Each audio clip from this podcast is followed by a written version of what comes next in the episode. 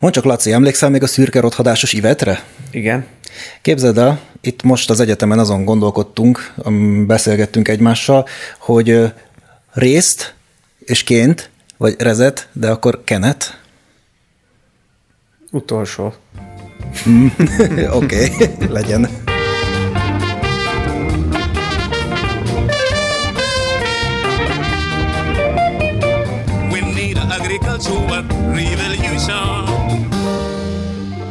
Sziasztok, mi vagyunk a Fekete Technológia, Ádám. Hello. És jó magam, Laci, és ma a gazdálkodás pszichológiája lesz a témánk, mert ö, elég kevés szó esik róla, azt beszélgettük így egymás közt, mármint, hogy nem is az, hogy kevés szó esik róla, mert beszélgettünk mi gazdálkodók egymás közt arról, hogy mi újság, mi van, sajgók, hogy elfogyott a kajszi, nagy a szárasság, meg hogy mit tudom én, nehéz az emberekkel, nehéz, rossz a traktor, stb., de hogy úgy igazán nem beszélünk arról, hogy foglalkozunk-e a kis lelki világunkkal így. Én az, azon gondolkodtam, hogy ez igazából a ha, ha, ha lehet nagyjából objektíven egyébként szerintem egy pozitív hozadékát ennek a 21. század elején kibontakozó gender korszaknak így felhozni, hogy na ez aztán tél, tényleg jó, ez az, hogy ugye ezeknek a klasszikus nemi szerepeknek, hanem is a újraértékelés, hanem is a megcáfolása, eltagadása, de legalábbis az átgondolása. És ugye itt a, hát az, hogy a férfi az érzelmeiről beszéljem, az nem, nem egy jellemző dolog, és aztán az, hogy az agráriumban lévő erős, szőrös, napbarnított, izzadt férfiak meg arról beszélgessenek, hogy jaj, hát izé szárad a kukorica, miből fogom megetetni a családot, ez aztán meg végképp nem jellemző. Tehát szerintem azt lehet mondani, hogy tulajdonképpen ez egy modern 21. századi adás, hogy mi itt szőrös férfiak most arról fogunk beszélni, hogy miközben dolgozunk a földeken, hogy hogyan van a kicsi lelkünk. Így van, hogy nem csak a buzának van burnoutja szegénynek most, hanem nekünk is. Így van. De még mielőtt nagyon belemegyünk, mivel hogy mindenféle különböző platformokon fönn vagyunk, ezért itt egy trigger warningot el hm. kell helyezni, mert hogy ez is a 21. század vívmánya, hogy a felnőtt emberekről már nem hisztük el, hogy tudnak saját magukra vigyázni, ezért nekünk kell mindig a másikra vigyázni. És akkor most itt elhelyezem a trigger warningot, hogy lesz itt szó mindenféléről, olyan dologról is, ami adott esetben, ha te átestél rajta, az lehet, hogy neked nem lesz jó ebben az adásban visszahallani, vagy ha mondjuk a gyerekkel munkában menet hallgatod ezt az adást, akkor lehet, hogy ezt az adást majd munkába a gyerekkel visszafelé menet hallgassd, amikor már nincs ott a gyerek. Igen, tehát gyerek nélkül. Gyerek nélkül, igen. Aztán a másik, hogy nem vagyunk szociológusok, nem vagyunk pszichológusok, tehát lehet velünk vitatkozni most is, mint mindig. A saját kis tudományos hátországunkkal, amennyit egyáltalán mit tudunk arról, hogy hogyan érdemes ezeket a cikkeket feldolgozni, értelmezni, ebből próbáltunk meg főzni, viszont tudományos cikkeket használtunk, nem csak saját gondolatok lesznek itt. Ezeket le fogjuk rakni a leírásba, de nem fogjuk minden egyes alkalommal itt most szóban beidézgetni, hogy Kovács et a 2019, tehát ez, ez esélytelen. Pedig máskor mindig szoktuk. Pedig máskor, máskor erre mindig Igen. van példa.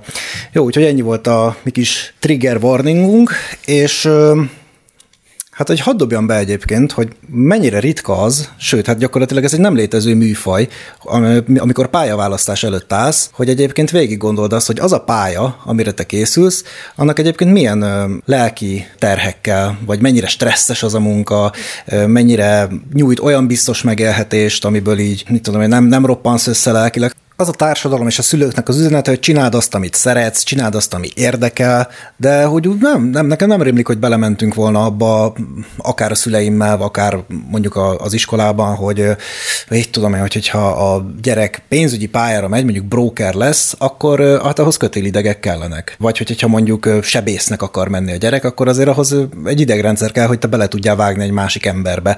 Ha mondjuk elmész egy könyvelőnek mondjuk, akkor ahhoz is egyrészt monotónia tűrés kell, másrészt, másrészt az is kell egy elég erős idegrendszer. Hát vagyis részben vannak olyan szakmák, ahol az a benne dolgozók viszonylag gyakran említik azt, hogy nekik milyen problémáik vannak, és most félreértés ne essék, nem akarom bántani a pedagógusokat, de azért ott azt elég gyakran halljuk, hogy annak ellenére, hogy nekik van a nyári szünet, amúgy meg semmi idejük nincs, meg a gyerekek is köcsögök, meg mit tudom én, de például, amit én viszonylag keveset hallok, az, hogy ápolók mondjuk panaszkodnának, pedig nekik most eléggé masszívan szét volt ö, szedve az életük, és nem hallottam, hogy ők nagyon panaszkodtak volna. Szóval ez szerintem szakmától is függ, hogy hol milyen a, hogy is mondjam, az általános narratíva egymás közt lehet a pedagógusok szerintem gyakrabban említik meg, a mezőgazdasági szakmában meg azt láttam, vagy azt hallom sokszor, ami szerintem tök rossz, hogy például minden évben panaszkodnak a gazdák, ugye, hogy elfagytunk, hogy szárasság van, mindig van valami probléma, van egy ilyen általános picsogás, utána meg az van, hogy általában mondjuk valamennyire helyrehozza a termés vagy a piac magát, és akkor meg mindenki támadja a gazdálkodókat, hogy a mocsok porasznak megint lett pénze, csak panaszkodik, tudod, hogy ezt, ezzel szoktam találkozni. De van itt egy tök jó ábrád, és ott meg még jobban megbecsültek vagyunk, mint a papok, ha bár ezt nem tudom, hogy mennyire jó nekünk. Igen, ez a pénzcentrumnak egy 2021-es szakmai elismertség Azt látszik, rangsora. hogy pénzcentrum, mert a könyvelő meg a bankár a mezőgazdasági agrár figura előtt van. Ah, igen. Ezt nehezen tudom elképzelni. Ha, úgy, úgy tűnik ezen, hogy a legnagyobb a társadalmi megbecsültség az orvosnak. Jó, azt el, elvállalom, ezzel is. És akkor így oda a növényorvos is beesik, vajon? Vagy? Nem hiszem. Nem? nem. Mérnök? És akkor a, nem tudom, a növényvédelmi szakmérnök is, de Igen. ugyanott tartunk. Hát de figyelj, most a harmadik az ügyvéd. Azért én nem annyira érzem, hogy az ügyvédeknek olyan nagy megbecsültsége lenne szerintem így a társadalomban, és most mondom, nem, én nem azt mondom, hogy az ügyvédeket én személy szerint nem becsülöm meg, hanem a személyes tapasztalatom az, hogy azért jobban haragszanak az ügyvédekre, mint egy mezőgazdasági vállalkozóra. Hát igen, szóval az ügyvédnek a társadalmi megbecsültsége az leginkább az, hogy így nem is tudom, a társadalmi szerződésnek a vámszedői. Szóval, hogy ahhoz, hogy te társadalomban élj, és neked lehessen kommunikálnod egyáltalán az állammal, meg a másik állampolgárral te tudjál bármiféle, bármiféle objektív kontraktust létrehozni, ahhoz már, már, már ott van egy ügyvéd, vagy egy közjegyző a kettő között, tehát nekem is inkább az a tapasztalat, hogy nem annyira szeretik őket. Ja, és amúgy, hogyha megnézed ezt az ábrát, meg majd megnézik a kedves hallgatók, akkor úgy van, hogy ha a felső részt nézzük, mondjuk a mezőgazdasági vállalkozó fölötti szakmákat, azok viszonylag jobban keresők, akik alatta vannak, azok meg viszonylag rosszabbul keresők, de hogy kicsit olyan, mint hogyha inkább az lenne, hogy ki mennyire keres szerinted? Ez lett volna, hogy ki, ki mennyire rosszul vagy jól keres, mert hogy igazából például, ahogy beszéltük is, én szerintem az ápolók jóval elismertebbek társadalmilag, mint mondjuk egy könyvelő, most mondtam valamit. Én meg arra tudok gondolni, hogy igazából amikor ezeket bejelölték, hogy mekkora a társadalmi megbecsültség, akkor nem arra gondoltak, hogy én mennyire becsülöm az ápolókat, és én nagyon becsülöm, Aha. hanem ja, hogy milyen egy... a társadalmi megbecsültség Igen. az ápolónak rossz. Hát ennél jobban kellene lennie. Ja, nem az, hogy, értem, érted, értem. Nem Aha. az, hogy én mennyire, ja, ja, hanem ja. hogy Hát ez, ez nagyon rossz az ápolók társadalmi megbecsültség, és ezért lett alacsony. Igen, akkor viszont egész jó ez az ábra. Na mindegy, összességében neked mi a véleményed? Szerinted mennyire megbecsültek a magyar gazdák? Ez, ezt az ábrát nézegetve sokat gondolkodtam ezen, és én végül is arra jutottam, hogy ezt, ezt a kérdést ennél jobban kell diversifikálni. Tehát mennyire megbecsült a mezőgazdasági szakmunkás dolgozó? Szerintem nagyjából annyira, mint egy közmunkás, aki ezen a listán ugye legalul helyezkedik el. Tehát az, hogyha te a földet túrod, meg a földdel dolgozol, az alapvetően nem egy, nem, nem egy túl jó társadalmi megbecsültségnek örvendő státusz. Ha a mezőgazdasági vállalkozó vagy, akkor az azért mégiscsak egy vállalkozói státusz, ezzel azért már járnak ilyen társadalmi státusz előnyök, vagy nem tudom, minek nevezzem ezt, megbecsültség.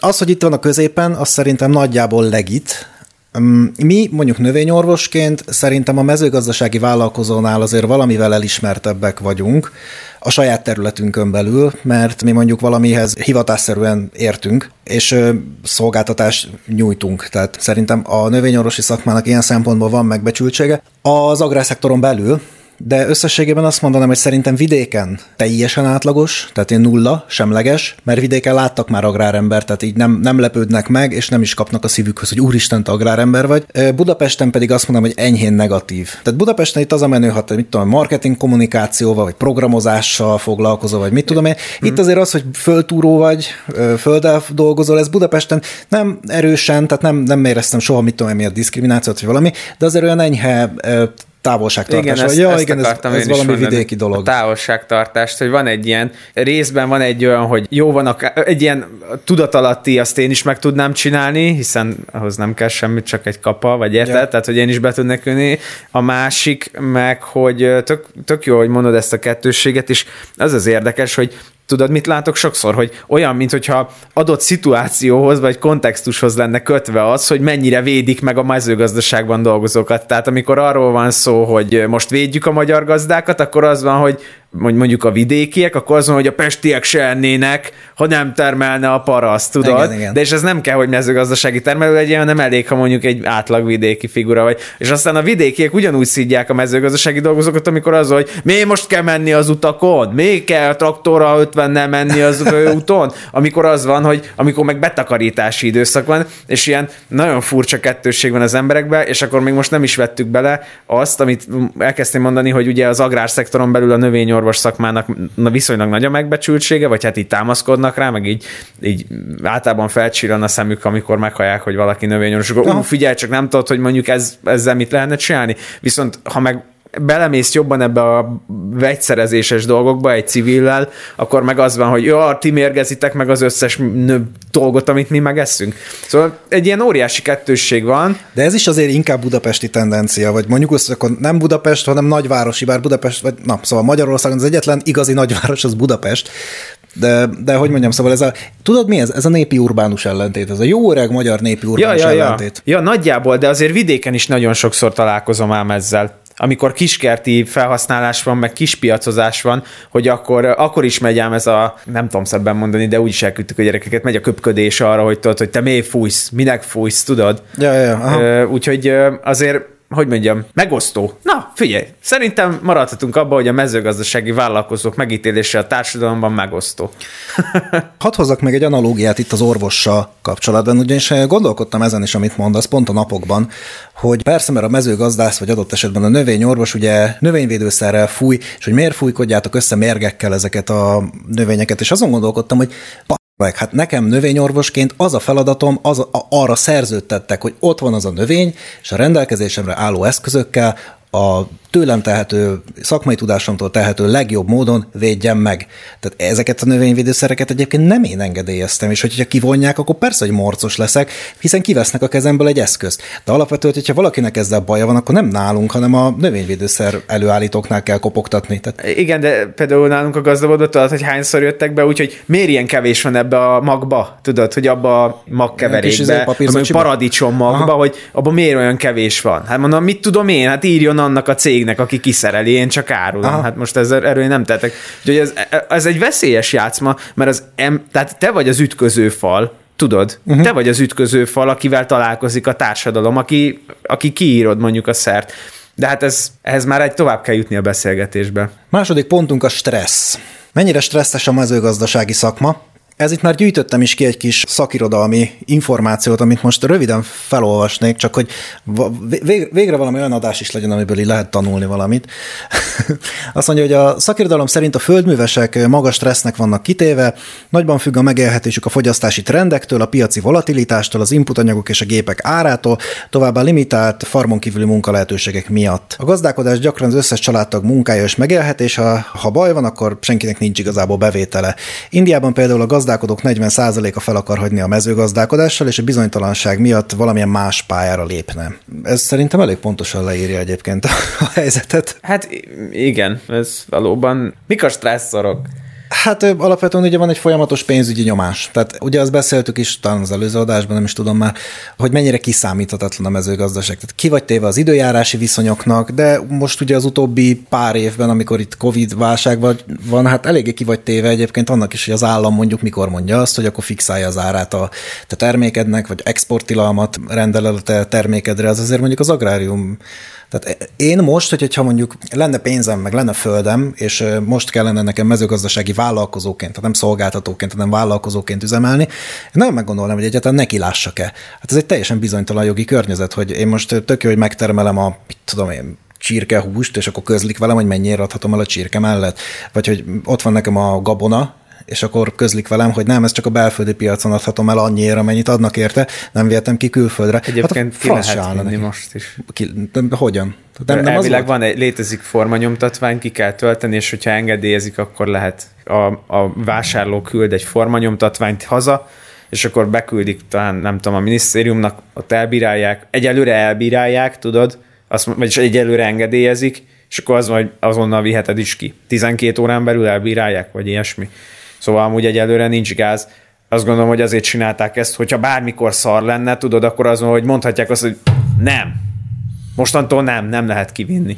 Mert bár kevés lesz a buza. Aztán ugye van egy olyan stresszor, hogy adósság, mivel hogy a mezőgazdaságban ugye nehéz összehozni a cash flow-t, tehát egy csomó mezőgazdasági dolog ugye gyakorlatilag úgy megy, hogy egész évben költesz rá, költesz rá, költesz rá, betakarítás, utána értékesítés, és akkor egyszerre bejön egy csomó pénz, és utána abból kell az egészet, az egész további évet neked lefinanszírozni. Ez azért nyilvánvalóan, ez, ez, egy, ez egy rossz cash flow. Tehát ez magába foglalja azt, hogy egyszer-egyszer ez lehet, hogy mondjuk föl kell venni valami hitelt. Ja, meg könyvelési szempontból is ez egy ilyen nagyon furcsa dolog, tudod, hogy a bevételed az egy negyed évre korlátozódik, mondjuk csak mondtam ja. valamit. Nem, nem tragikus, de azért eléggé érted, furcsa dolog, hogy egyszerre, ahogy mondod is, így bejön egy nagyobb lóvé, amúgy megvan, hogy szinte semmi. Aztán ott van ugye a Hát egyrészt az, hogy extrém módon ki vagy téve fizikailag, tehát ez, ez azért egy fizikailag noha kampányszerűen, de igénybevevő. Tehát ez, ez, egy, ez egy fizikai igénybevétel, ami mondjuk egy súlyos kimerültséget is okozhat, és ugye, hogyha nem tudsz kimenni, mondjuk pont akkor nem tudsz kimenni, amikor ki kéne, mert jobb esetben egyébként mondjuk annyira fáradt vagy, hogy nem tudsz felállni, rosszabb esetben mondjuk, nem tudom, idegösszomlás, vagy még rosszabb esetben mondjuk, tudom én, fáradtan félreléptél, eltörted a lábadat. És akkor most nálatok is ugye most van telepítés, most képzeld el, hogy mit tudom én, mész haza, leesel a lépcsőn, nem tudsz kimenni. Hát mi van? Olyankor mi van? Olyankor mi van? Ja. Igen, ez egy érdekes dolog, meg ritkán esik róla szó, de valóban nem nagyon lehet mit csinálni, bebiztosítod magad, mint a focisták, tudod, hogy ja. a bal lábam az 45 milliót ér, attól függ, hogy mennyi lesz a buza. szóval ez is az, mint az összes többi szektorban egyébként, hogy baromira nem mindegy, hogy alkalmazott vagy-e, vagy konkrétan mondjuk mezőgazdasági vállalkozó. Alkalmazottként az ember lehet, hogy nem keres annyit, amennyit mondjuk saját magának megérdemeltnek gondolta, de hogyha nem tudsz kimenni betegszabadság, azért ezek a dolgok nyitva vannak. Lehet, Igen, a rizikó, a rizikó nagyon sokat számít a lóvéba. Ez az, lehet, hogy morog miatt a főnök, de meg te megteheted azt szolgáltatóként, hogy eltörik a lábad, és akkor mit tudom én, betegszabadságon vagy mit legalább két hétre teszem azt. Tehát, hogyha a gazdálkodó arra két hétre nem tud kimenni mondjuk a traktorral, vagy, vagy nem, nem tudja az egészet megoldani, az azért, az azért kurva máshogy fest. Így van. Generációs különbségek. Én megmondom őszintén, hogy ezekkel én személyesen nem nagyon találkozom, mert én az én, én környezetemben, tehát aki, aki engem alkalmaz, aztán egy tízessel idősebb nálam, aki meg a legfiatalabb a csapatban, az meg talán egy tízessel fiatalabb nálam, tehát így egy 20-40-ig vagyunk kb. Tehát ilyen, ilyen markáns generációs különbségekkel én nem nagyon találkozom, de tudom, hogy van. Neked mondjuk apukáddal? Nálunk nincsen, mert és ez egy furcsa dolog, ez is nekem is a napokban így átgördült a fejemem, hogy akkor most itt a generációs különbség mindig szóba jön, de az az igazság, hogy én például a legtöbb tudást a rendkívül magas színvonalú oktatáson kívül nyilvánvalóan édesapámtól, meg így a családomtól kaptam meg. Szóval azon, hogy érted, nyilván az én tudásomnak a 90%-a az, az, amit otthonról kaptam, meg láttam, meg csináltam, és láthatsz új dolgokat, meg ki, le, meg ki lehet próbálni új dolgokat. Mi apukám is egyébként nagyon, hogy mondjam, innovatív, tehát, hogy mindig próbáljuk fejleszteni a gazdaságot, és egyébként ez egy ilyen Mm, sajátosság a, mezőgazdaságnak, hogy nagyon sokan próbálnak fejleszgetni. Nálunk ott a faluban van egy idősebb házaspár, ők ilyen 70 fölött vannak, terveznek új telepítést, fullos csepegtetőntözés van, vannak le, modern fajtáig, tehát az, hogy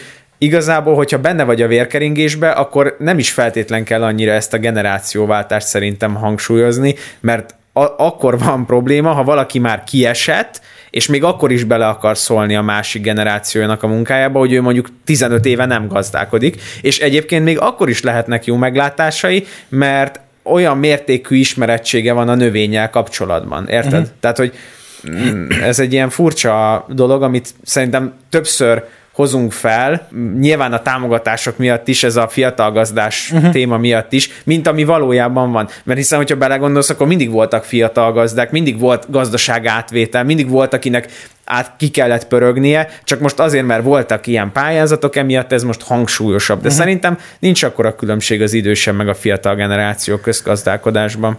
Ha meg onnan nézed, akkor a, az egész ipari forradalom, ami aztán ugye átment egy technológiai, egy informatikai, információtechnológiai forradalomba, ennek az egésznek van egy exponencialitása. Tehát régen lehet, hogy nem volt generációs különbség, mert két generáció sokkal inkább megértette egymást. De most figyelj, belegondolok abba, hogy az én édesapám 69-ben született, akkor volt a holdra szállás.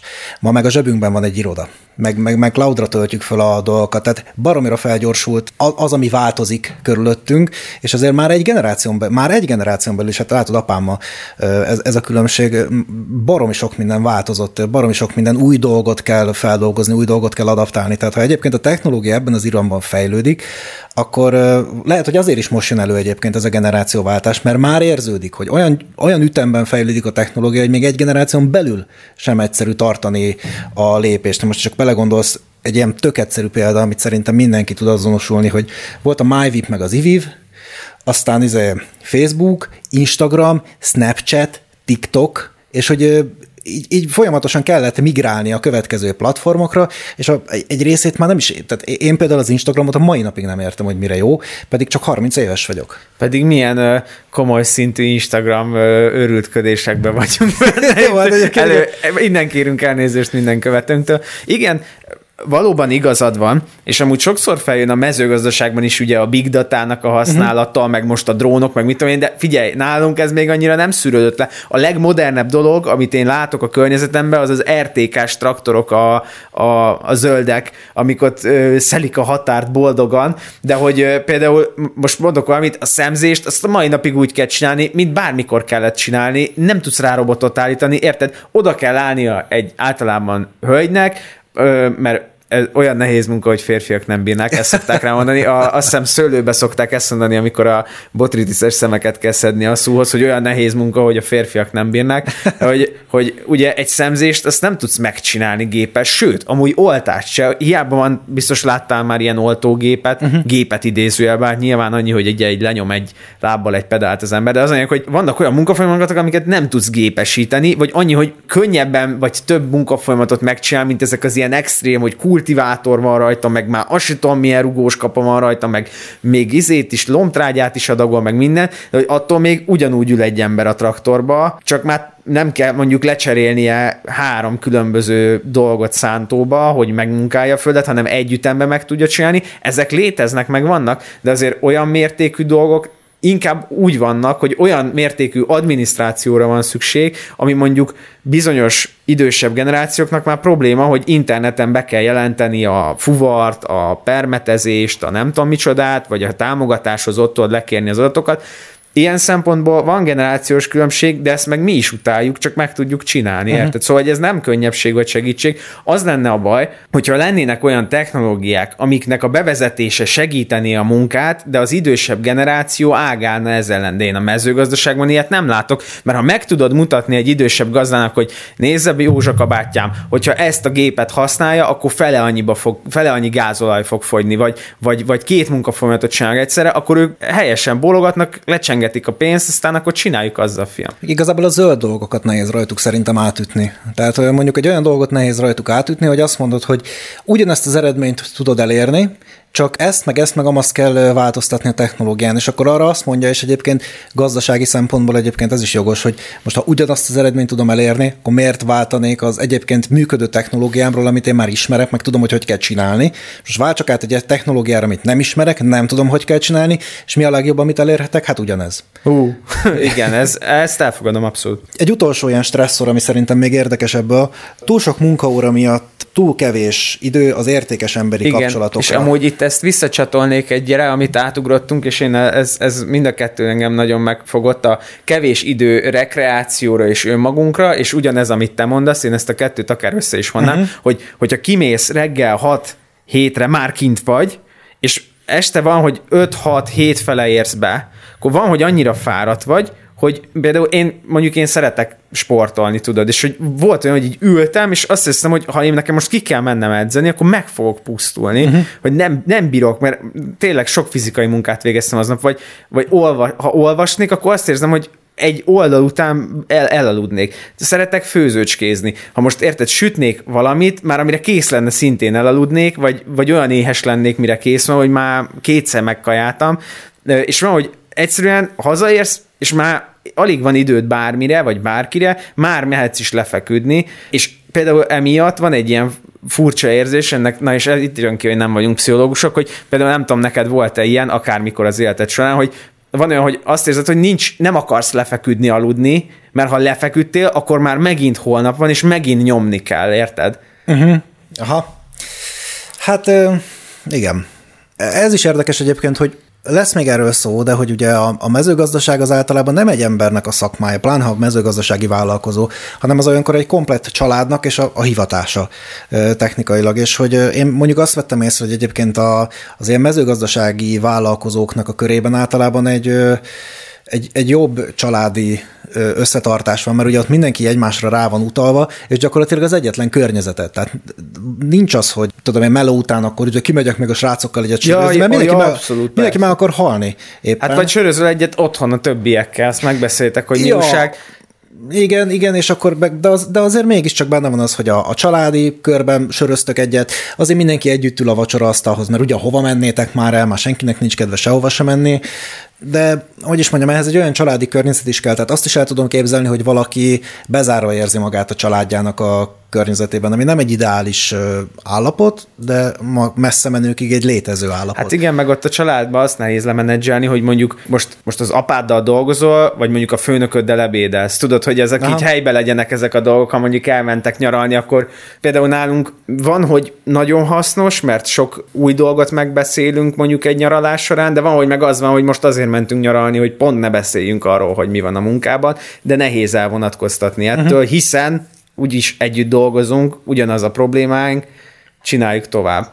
Ez egy, ez egy baromi nehéz dolog, nem is, most nem a családdal való együtt dolgozás, hanem, hanem az, hogy valahogy tudj valami minőségi időt magadra szánni napközben, és ez nagyon durva. Uh-huh. Ez nagyon, szerintem ez az alapvető egyik olyan dolog, amivel így szét tudod szedni magadat, és akkor ha én azt mondom, hogy ha nem is jutsz oda adott napon belül, hogy tudj egy kicsit kikapcsolni, valamikor erre szükség van, hogy hétvégente bármit, ha csak ülsz, olvasol, akkor szeded össze magad, akkor is legyen erre lehetőséged. Hát szerintem igazából egy budapesti világpolgárnak elképzelni ezt, hogy most tudod, te is vidéki gyerek vagy, én is vidéki gyerek vagyok, egy budapestinek szerintem tök rideg belegondolni abba, hogy vidéken egyébként így, mint ez az éjszakai járatok, ezek így nem működnek. Én emlékszem, amikor feljöttem Budapestre vidékről, életformaszerűen. Én teljesen le voltam rajta döbben, hogy basszus, itt lehet közlekedni éjszaka.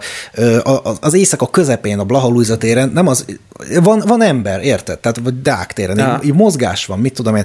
Ehhez képest vidéken ugye nem is nagyon van ember, nem is nagyon van közlekedés, gyakran nem is nagyon van hova kimenni. Hát, ja, tehát az ilyen emberi kapcsolatok sokkal inkább a, a családi körre húzódoznak össze, és aztán, hogyha még ráadásul agrárember vagy hatkor kelsz, és sötétedésre mész haza, mert hogy már, már sötét van, és már azért nem tudsz dolgozni, tehát nem azért hagyjátok abba, mert vége van, hanem azért, mert már söt, kuk sötét van, és nem tudjátok folytatni, akkor ez van, tehát akkor, akkor így lehet. Én, én, én, én, aki mondjuk egy kicsit érzékenyebb, meg fogékonyabb vagyok a változatosságra, én el tudom képzelni, hogy ezért egy hosszú távon azért ez egy stresszfaktor lehet, hogyha az ember nem nagyon tudatosan áll hozzá ez a családi kapcsolathoz, meg viszonyrendszerhez, hogy egy basszus folyamatosan össze vagy zárva ezzel a néhány emberrel. Gondolj csak abba például bele, hogy nem nagyon tudtok összeveszni hisz nincs az, hogy átmegyek a másik szobába, és akkor nem beszélünk egy napon keresztül, hát ott vagyunk innen együtt a földeken, mit tudom én, tehát ez egy egészen másfajta családi, meg emberi viszonyokra való beállás. Ja, meg amúgy egy furcsa dolog, amit most itt többször is fölmerült, és amúgy nem fejtettük még ki, de majd lehet, hogy lesz róla jobban szó, hogy ugye te is azt mondtad, hogy például otthon mondjuk iszol egyet, és az, hogy mondjuk ugye hazaérsz, szeretnél egy kicsit még pihenni, néznél, nézel egy meccset, nézel egy sorozatot, bármi, és így néha jól esik mondjuk meginni egy sör, de hogy így azért így elég masszívan bele lehet csúszni abba vidéken, így a mezőgazdaságba, szerintem, legalábbis én magamon azt tapasztalom, hogy, hogy könnyű azt csinálni, hogy hazaérsz, és hogy fáradt vagy, valamit még csinálnál, de és akkor így megiszol egy-két sört, tudod? Uh-huh. És mhm. hogy így konstansá tud válni az ivás, ami nem egészséges, és erről például szintén nem beszélünk, nem. hogy, hogy amit mondasz, hogy nem, nem nagyon tudsz hova menni, nem nagyon tudsz mit csinálni, nem is nagyon akarsz mit csinálni, és azért mondjuk megiszol egy sört. Vagy kettőt, vagy ötöt, vagy érted? Tehát, hogy most nem azt mondom, hogy mindenki ilyen, de hogy például én magamon tapasztaltam ezt, volt olyan időszak, hogy mondjuk így, így mondjuk rendszeresebben ittam, mint, mint amennyire kellett volna. Ez egy veszélyeztetett státusz, talán ezt lehet mondani, tehát jobban ki vagy téve ennek a igen. Foly- Hiszen szeretnél valahogy kikapcsolni, amit Igen. az előbb is mondtam, és mondjuk akkor már mond, például nekem a sport, az tud olyan lenni, hogy jobban érzem magam tőle, mint mondjuk, ha elmegyünk kocsmázni, de hogy hogy nem biztos, hogy most van kedvem három órát edzeni emiatt. Egyébként azon gondolkodom, hogy lehet, hogy ezért alakult ki kulturálisan az ilyen mindenféle fesztiválozás, ugye a Pünkösdi Fesztivál, meg a Oktoberfest, meg ilyenek, hogy akkor egy, egy pillanat, amikor így mindenki leteszi a kapanyelet, és akkor így elmegyünk, aztán együtt iszunk. És akkor az így... Oktoberfest az nem ezért volt. Jó, tudom azért, hogy ne romoljon meg a sör, de hát mégiscsak... Igen, igen. de mégiscsak erről szólt. Na, ugorjunk át a burnoutra, egy kis felolvasó est következik, mindenki, mindenki tanuljon valamit. Erről is azt mondja, hogy a kiégési szindróma tünet együttes hosszú távú fokozott érzelmi megterhelés hatására kedvezőtlen stressz hatások következtében létrejövő fizikai, érzelmi, mentális kimerülés. Hát most ezt le akarom fordítani magyarról magyarra, hogy gyakorlatilag a stressz hosszú távon okoz burnoutot, ez így nagyjából korrekt lehet? Szerintem igen. A gazdálkodásban nagyon jellemző például Új-Zélandon a teipari dolgozók körében, hiszen munkájukat hosszú órákig tartó monotonitás jellemzi. Sok gazdálkodó számára depresszió, szorongás és vagy kiégés lehet ennek a következménye. Tény is való, hogy egyébként van egy baromi nagy monotonitás Igen. a mezőgazdasági munkában, de ugye itt sem mindegy, hogy most akkor miről beszélünk, a növényorvosi munkáról, ami azért szerintem kifejezetten változatosnak mondható hiszen az időjárás, meg a környezet, meg az évszakok folyamatosan változnak, neked meg mindig ahhoz kell adaptálódni.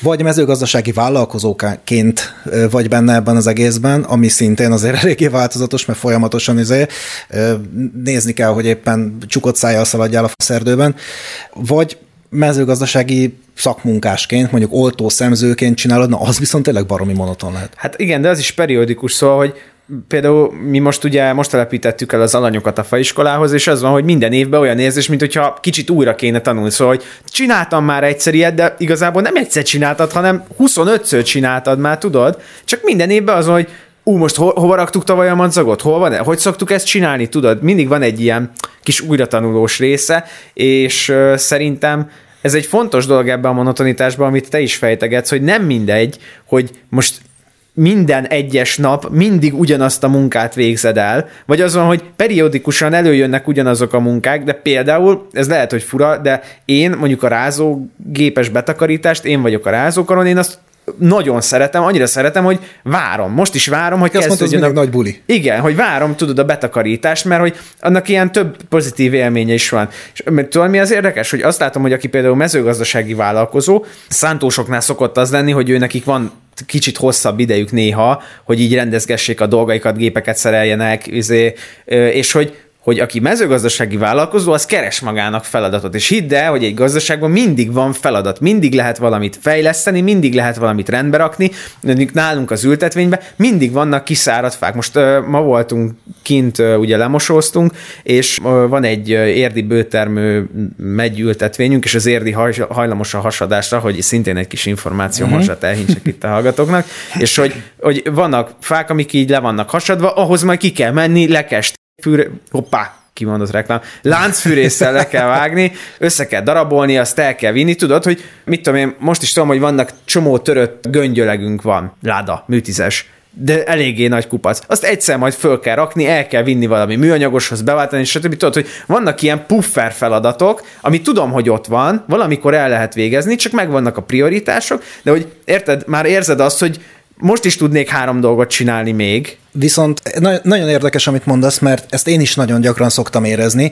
Nem gazdálkodásban, mert én ugye szolgáltatok, nem, nem effektív gazdálkodom, hanem egyébben más projektekben, de ez ugyanúgy átjön. Viszont én azt figyeltem meg, hogy ez igazából nem egy jó leső munka, hogy végre van időm erre is, végre, hanem valójában amikor azt érzem, hogy nincsen dolgom, akkor elkezdek szorongani, és keresek magamnak valami feladatot. És ez baromira nem mindegy. Mert nem mindegy az, hogy én azért csinálok valamit, mert bár leülhetnék ide, és néz nézhetném a fákat, és ücsöröghetnék a tavaszi szellőben, iszogatva egy kis viszkit, meg egy, meg egy szivarla a kezemben, megtehetném, de én most úgy vagyok vele, hogy á, megcsinálom inkább ezeket a göngyölekeket, vagy hogy effektíve, hogy, hogyha leülnék ide, akkor öt percig nem tudnék a seggemen maradni, mert már belül mardosna a szorongás, hogy valamit csinálnom kell, hát ez valami, ott a körmömre ég a munka, és akkor megyek és elkezdek ilyen tulajdonképpen fölösleges dolgokkal foglalkozni, amiket meg lehetne csinálni két másik feladat között is bármikor. Hát ez végül is hozzáállás kérdése, mert ugyanazt a, ugyanazt a munkát mondjuk elvégezni, tudod,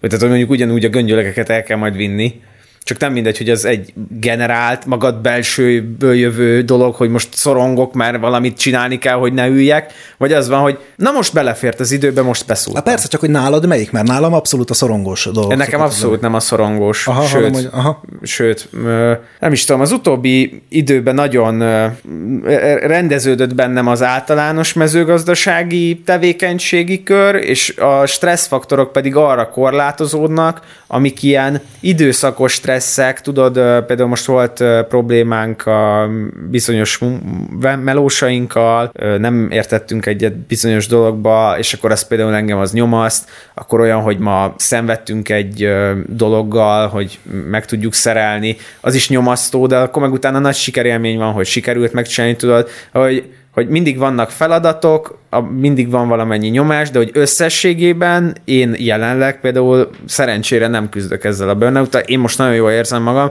és az, hogy amikor feladatokat kell keresni, vagy nem is feltétlen keresni, hanem az, hogy, hogy azon gondolkozok, hogy mi, mivel tudnám elősegíteni a következő munkafolyamatot, akkor az nem egy stresszként ér, ér, hanem úgy, hogy ez a feladat. És kicsit azt érzem néha, most múltkor voltam egy ilyen konferencián, és kaptam egy kérdést, hogy hogy lehetne a fiatalokat rávenni a következő generációt, hogy maradjanak a mezőgazdaságban, és hogy általánosságban van egy ilyen tapasztalásom a új generációval, hogy, hogy sokszor az van, hogy nagyon könnyű munkával szeretnének viszonylag sok pénzt keresni, ami sokszor nem is viszonylag sok pénz, csak egy jó, normális életet szeretnének, szóval ezt is látni kell, hogy mondjuk ilyen 3-400 ezer forint nettót szeretne megkeresni valaki, ami szerintem el, ennyi kell a normális élethez, de pályakezdőként meg mondjuk megkeresnek nettó 200 250-et, mondjuk mezőgazdaságba, és hogy, hogy persze ez kevés, de hogy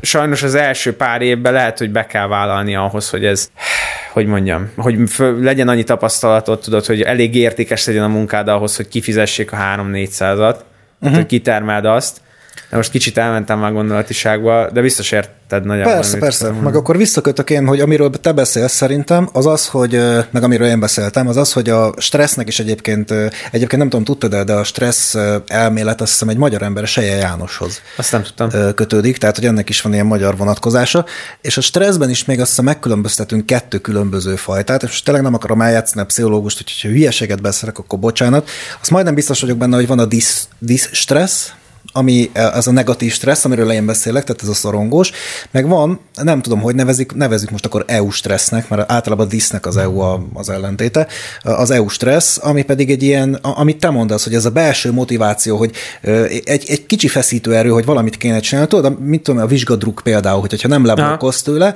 hanem azt érzed, hogy most akkor megyek és megeszem ezt a, ezt a vizsgát, és ez, most akkor kész lesz minden. Na, e, e, van egy ilyen jó értelmű stressz is, szóval igazából a, megint a stresszről beszélünk, beszélünk, csak két nagyon ja. más oldalról éljük meg, úgy tűnik. Azt, amikor le tudnánk ülni, de nem ülünk le. És ez nálad egy konstruktív, nálam pedig egy kifejezetten destruktív dolog. Az egész témát egyébként az ihlette, hogy én olvasom Paul C.H. Dunders uh, Reziliencia nevű könyvét. A reziliencia, hát nem, nem tudom, talán úgy lehetne magyarról magyarra fordítani, hogy pszichológiai rugalmasság esetleg abban a könyvben olvastam, és ez adta az egész témának az apropóját, hogy a, ezt írta, legritkábban a földművelésben dolgozók körében a munkával összefüggő kiégés tünetei a legritkábbak. Aztán. De ugye miért? Azt, azt írta, hogy ez egy holland kutatás, és kifejtette, hogy miért. Azt mondja, hogy nincs közvetlen felettesük. Hát, de. De van. Sőt, még néha rosszabb is. Tudod mi? Az hogyha, apád. Nem, nem, hanem az, hogyha ha nincs közvetlen felettesed, mert a, nem számolsz el senkinek. Senki, senkinek nem kell megmagyaráznod, hogy neked miért nem lett idén bevételed abból a növényből. Ja, hát igen. Csak nem fogsz enni. Nincsenek beosztottjaik, Szerintem ez sem igaz. Én sem találkoztam nagyon olyan mezőgazdasági vállalkozással, ahol ne lettek volna alkalmazottak. Lehet, hogy időszakosan ugyan, de hogy mindenhol vannak. Nincsenek munkatársaik, szintén nem igaz. Hát akkor ez az első kettőből fakadóan már nem Igen. igaz, nem? Nagy döntési szabadság és önállóság, nagy belső motiváció. Nagy belső motivációt el tudom fogadni, tehát akinek erre van fogékonysága és szereti egyébként az agráriumot, az, az, az biztos, hogy érez magában egy nagy belső motivációt arra, hogy reggel kipattan az ágyba, és menjünk, csináljuk, szántsuk fel a határ. De nagy döntési szabadság és önállóság, hát még talán ezt is el tudom képzelni, de azért egy, egy eléggé szűk paradigma rendszerbe vagy szorítva. Hát egyrészt, másrészt meg ez nem biztos, hogy tehát ez pont annyira rossz tud lenni, mint jó. Amikor az, hogy nézzünk egymásra, hogy na mit csináljunk? Na mi? Na mi legyen? Tudod, és akkor, hát most, na, jó, próbáljuk ki, tudod, de hogy, hogy akár kárt is tudsz ugyanígy okozni. Persze. Szóval, hogy ez para. Hát igen, meg a, a szabadság az néha kifejezetten, hogy is mondjam, bénító. Ugye van, van ez az analízis paralízis, amíg addig gondolkodsz valami, hogy igazából nem csinálsz semmit, mert addig izé szálazott, hogy most mit, mit kéne csináljak, hogy a végén nem meg, se, semmi. meg sem mozzansz. Igen, ez az analízis paralízis. Hát ez a nagy döntés, ez a szabadság, ez nagyon bénító tud lenni. Egyébként az utolsó pont aztán igaz, hogy rendszeresek, de változatosság, sok mozgás és szabad levegő. Hát jó, ez tényleg jó. Ez, ez oké. Okay. Meg a napsütés, nekem az például sokat számít. Én azon gondolkodom, hogy ez a, nincs közvetlen felettesük, nincsenek beosztottjaik, nincsenek munkatársaik, ez nem lehet, hogy ez a ez, ez nem a magyar mezőgazdasági ez a vállalkozó. Holland. Hát vagy, vagy a holland, vagy ugye ez az amerikai típusú, tehát hogy egy család, egy mit tudom, rááll a kukoricára, és akkor tényleg van a családfő, meg az egész család dolgozik ezen, esetleg még a szomszéd gyerek, a nem tudom, Luke, aki crack függő, és néha előjön a pajtából, hm.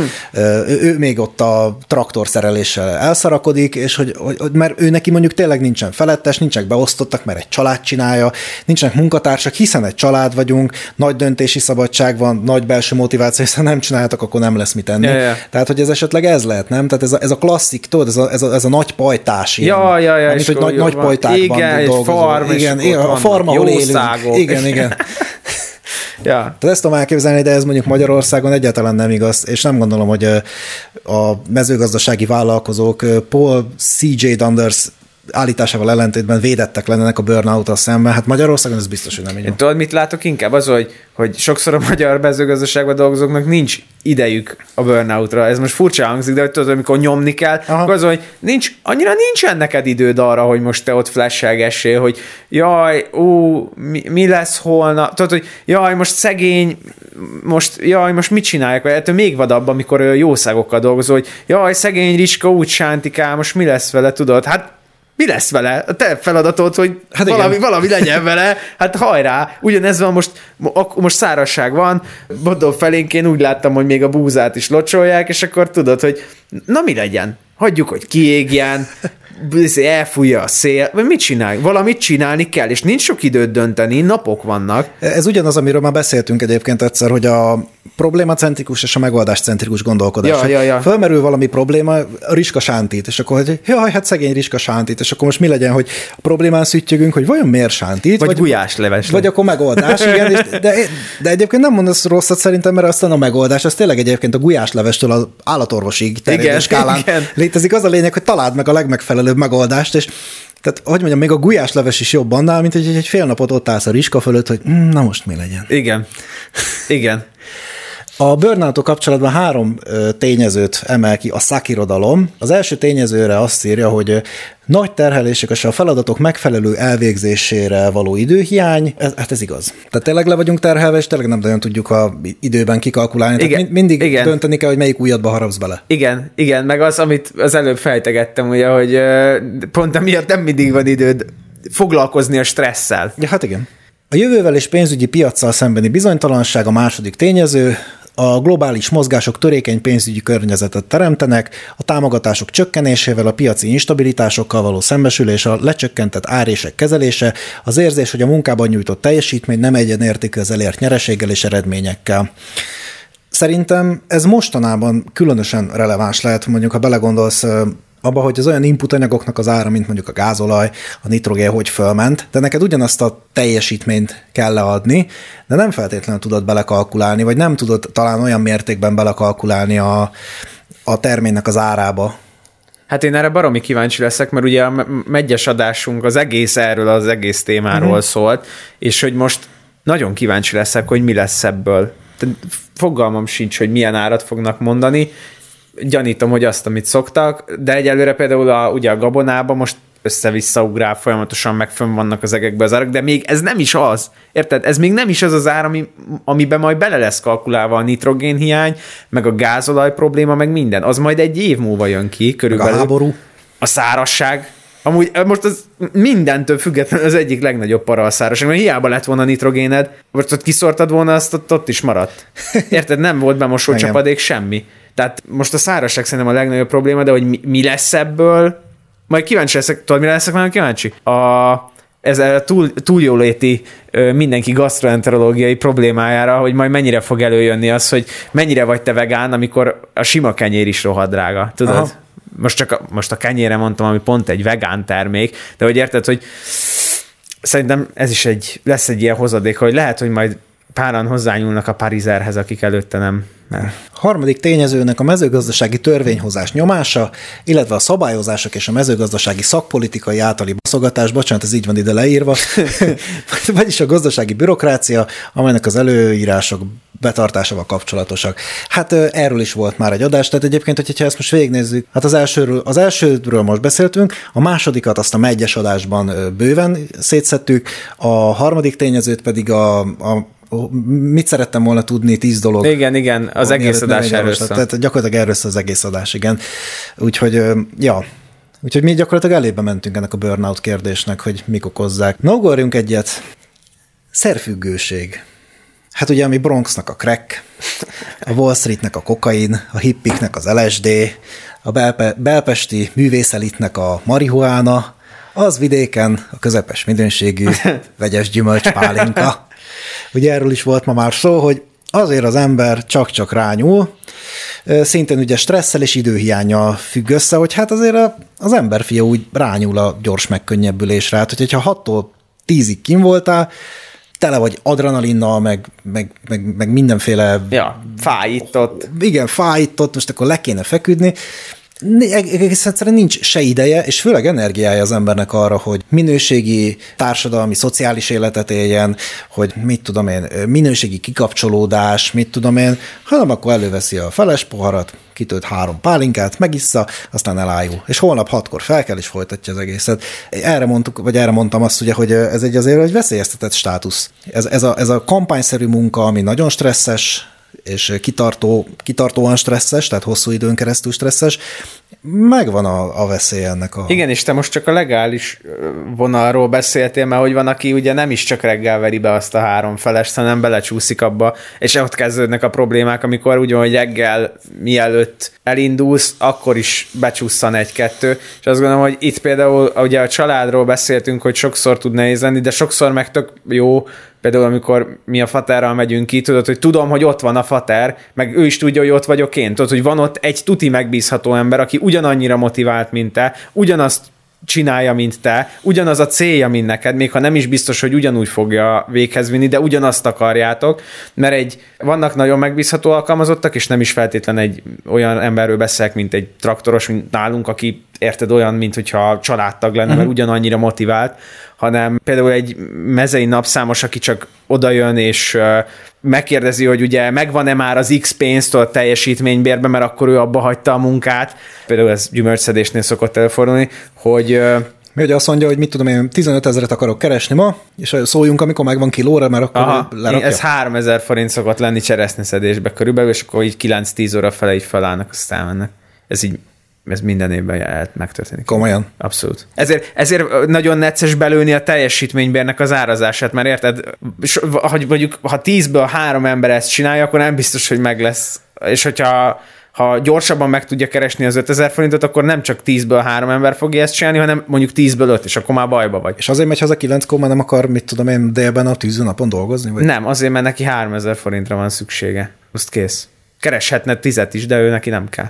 Bizony. Igen, láttam a sokkot a szemedben, és ettől még meredekebb dolgok is előfordulnak.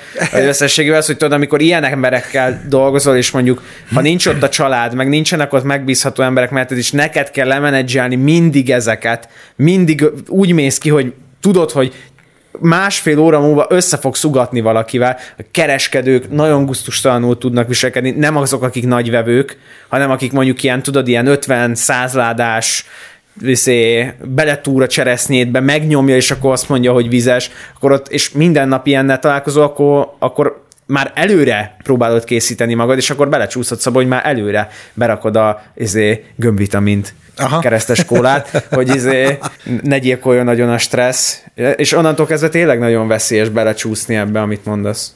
Most ugye ott tartunk, hogy volt egy stresszünk, a hosszan kitartó stresszből lesz a végén a burnout, most akkor szerintem itt a szerhasználattal kapcsolatban azért megállapíthatjuk, hogy mivel nagyobb részt vidéki férfiakról van szó, ebben az esetben ezért leginkább alkoholról Ja, ja. ja, és persze Magyarországon. Tehát lehet, hogy Amerikában, mit tudom én, a kukoricatábla közepén marihuánát termesztenek, ja. meg a... A kis... franciák nem hülyének néznek, hanem iszol meg egy pohár vörösbort ebédre is. Ja, meg, meg mit tudom krekket főznek Amerikában a pajtóba, ez Magyarországon nem jellemző, mi itt iszunk. És azért érdekes, mert hogy egyébként az alkohol az egy depresszáns, ezt én is nemrég tudom egyébként, ami azt jelenti, hogy elmélyíti a depresszióra való hajlamot. Ennek van egy ilyen neuro, agyi neurotranszmitter háttere, a lényeg az, hogy az, amikor másnapos vagy és halni vágysz, az azért van, mert a gátló neurotranszmitterek itt el van az agyad, mert hogy a lebontása igazából nem, nem jött össze, ja. mert hogy az alkohollal felül lett kezelve ez a történet. Ebből az következik ugye, hogy nehezíti a stresszből történő tartós rekreálódást, tehát ugye hiába itt áll előző nap mondvá, hogy oldom a stresszt, másnap legalább annyival stresszesebb vagy, hiszen tele van a, a véred ugye az alkoholnak a melléktermékeivel, ugye az is úgy, úgy bomlik, hogy etilalkohol, acetaldehid, ecetsav, hát az és minden aldehid méreg. Tehát kvázi, amikor másnapos vagy, és úgy érzed, hogy meg vagy mérgezve, akkor szó szerint meg vagy mérgezve, hiszen az acetaldehid dehidrogenáz enzim, jó napot kívánok, ő, ő ellened dolgozik ebben a pillanatban, és hm. súlyosan lemérgez téged. Tehát ez egy rövid távú megkönnyebbülést tud nyújtani, hát hosszú távút nem. De nézzünk mást, azt írja még a szakirodalom, hogy az alkohol szerepet játszik a rossz mentális egészség és az öngyilkosság kialakulásában. Az ivás növelheti a mentális betegségek kialakulásának esélyét, a veszélyeztetett például depresszióra vagy szorongásra hajlamos embereknél. Az alkohollal történő öngyógyítás gyakori, de nem biztonságos és nem hatékony megküzdési stratégia gazdálkodók és más vidéki emberek számára. Ja. Hogy mondjam, ahogy a tinédzser korában az ember, meg főleg egyetemista éve elején vagánynak tartja hogy iszé, blackoutra issza magát, hogy azt se tudja, hogy hol van, meg hogy minél olcsóbb piát keresünk, tudod, hogy minél gyorsabban, minél több alkoholt vigyünk be, tök mindegy, hogy milyen. Na, ezt kellene valahogy normalizálni, és most picit talán túl szigorúak is voltunk az alkohollal, de például azzal szerintem semmi baj nincs, mikor nyáron dögmelegbe lenyomtál egy napot, és utána hazaérsz és iszol szívesen egy sört, hogy, hogy azért így nem kell, hogy ökölbe szoruljon a gyomrot, hogy úristen, ittam egy hideg sört alkoholista ők csak nálunk az a baj, hogy nehezen állnak meg az emberek az egy sörnél, ezért is van, gyanítom, zéró tolerancia a vezetésben. Meg, meg amit te is már felhoztál, hogy ugye nálunk alapvetően a rövid italok, a tömény az, ami jobban Igen. fogy. Hogyha és most szorgalmaznám, pont most voltunk Pécsen, nem mondom ki, hogy melyik sörfőzdében,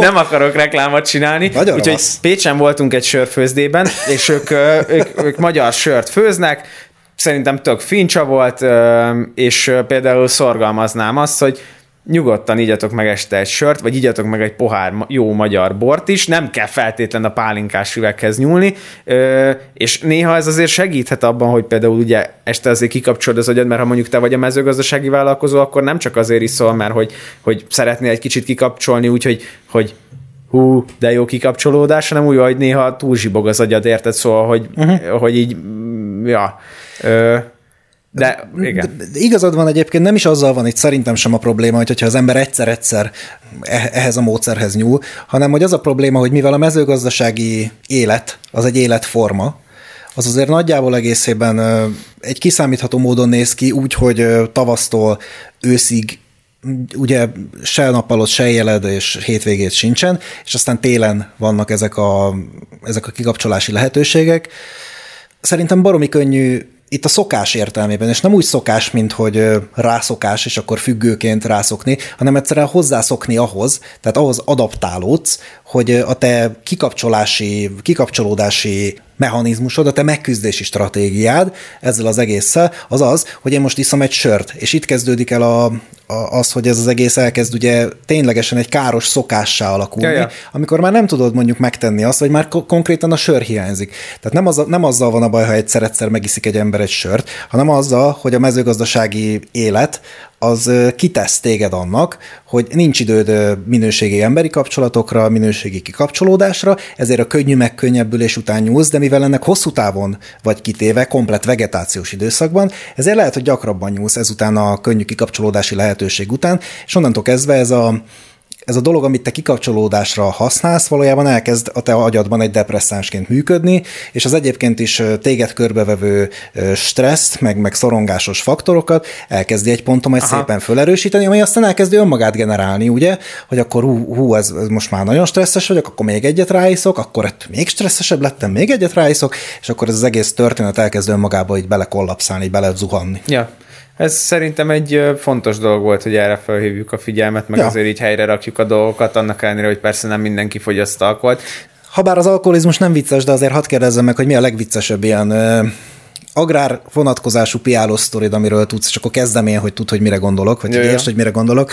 Ö, gyakorlatilag egy borzasztó tragédia, de hát annyira annyira vicces és szörnyű lehet így meghalni, de én nekem van egy ilyen sztorim az egyik unoka bátyám irányából, aki Tolna vagy Baranya megyei, hogy valamelyik gépész kollega rettetesen berúgott, és traktorszerelés közben kigyulladt. Uff, baszki. És elkezdett futni, de olyan gyorsan futott, még részegen is, hogy egyszerűen nem érték utol.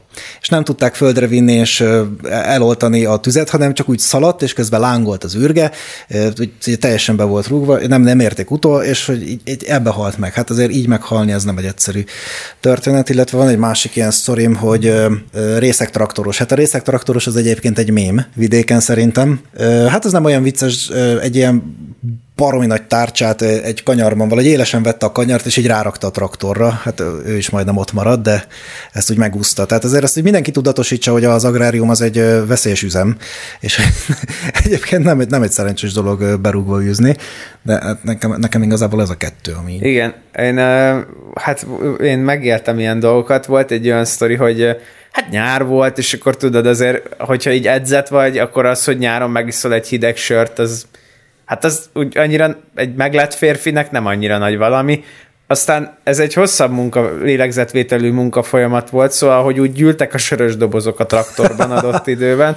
Ez egy nem mai darab MTZ volt, és hát tudod, ott nem mindig maradott a rendszámtábla már, és benne volt a traktorban persze, csak hát nem volt kint hátul, és ugye a nap végén a rendőr az úgy döntött, hogy akkor ő most félreállítja ezt a traktorost megkérdezni, oh. hogy mi a helyzet a rendszámtáblával, és hát elég neccesen lehetett kinyitni az ajtót, hogy ott ne foruljanak ki a sörök, de végül is az egy, az egy ilyen happy ending sztori lett, nem büntették meg szegény traktoros, bárhol is történt. happy ending. Abszolút. A másik pedig a, de várj, kinek volt happy ending a rendőrnek, vagy a traktorosnak? Mindenkinek. Ne, ne Mindenkinek, okay. mindenkinek. Legalábbis úgy hallottam persze.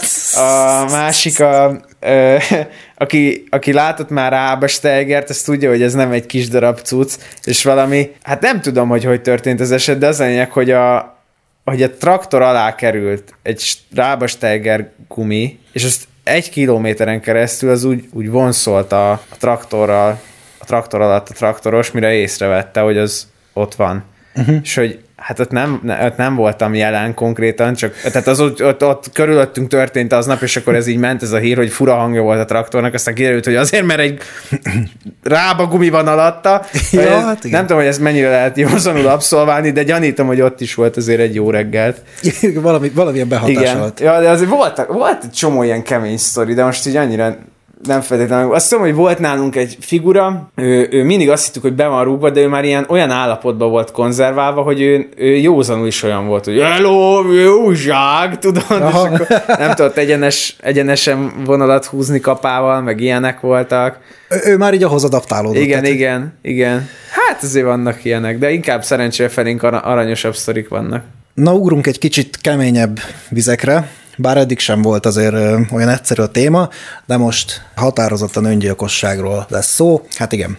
Szóval alapvetően az öngyilkosság nyilván következik az előbbiekből. Tehát, hogyha valaki sokáig stresszes, ugye, akkor az egy idő után elkezdi átélni ezt a burnoutot, hogy, hogyha sokáig stresszes vagy kiégésben, vagy próbálod saját magadat kezelgetni op, valamiféle módon, akkor óhatatlanul előkerül az alkoholfogyasztás, ami egy depresszáns, tehát mondjuk beleesel valamilyen mentális betegségbe, például depresszióba, és akkor innen már gyakorlatilag nyitott utunk van a, az öngyilkosságnak az irányába. Ugye ez kultúra függő, hogy hol mennyire fogadják el.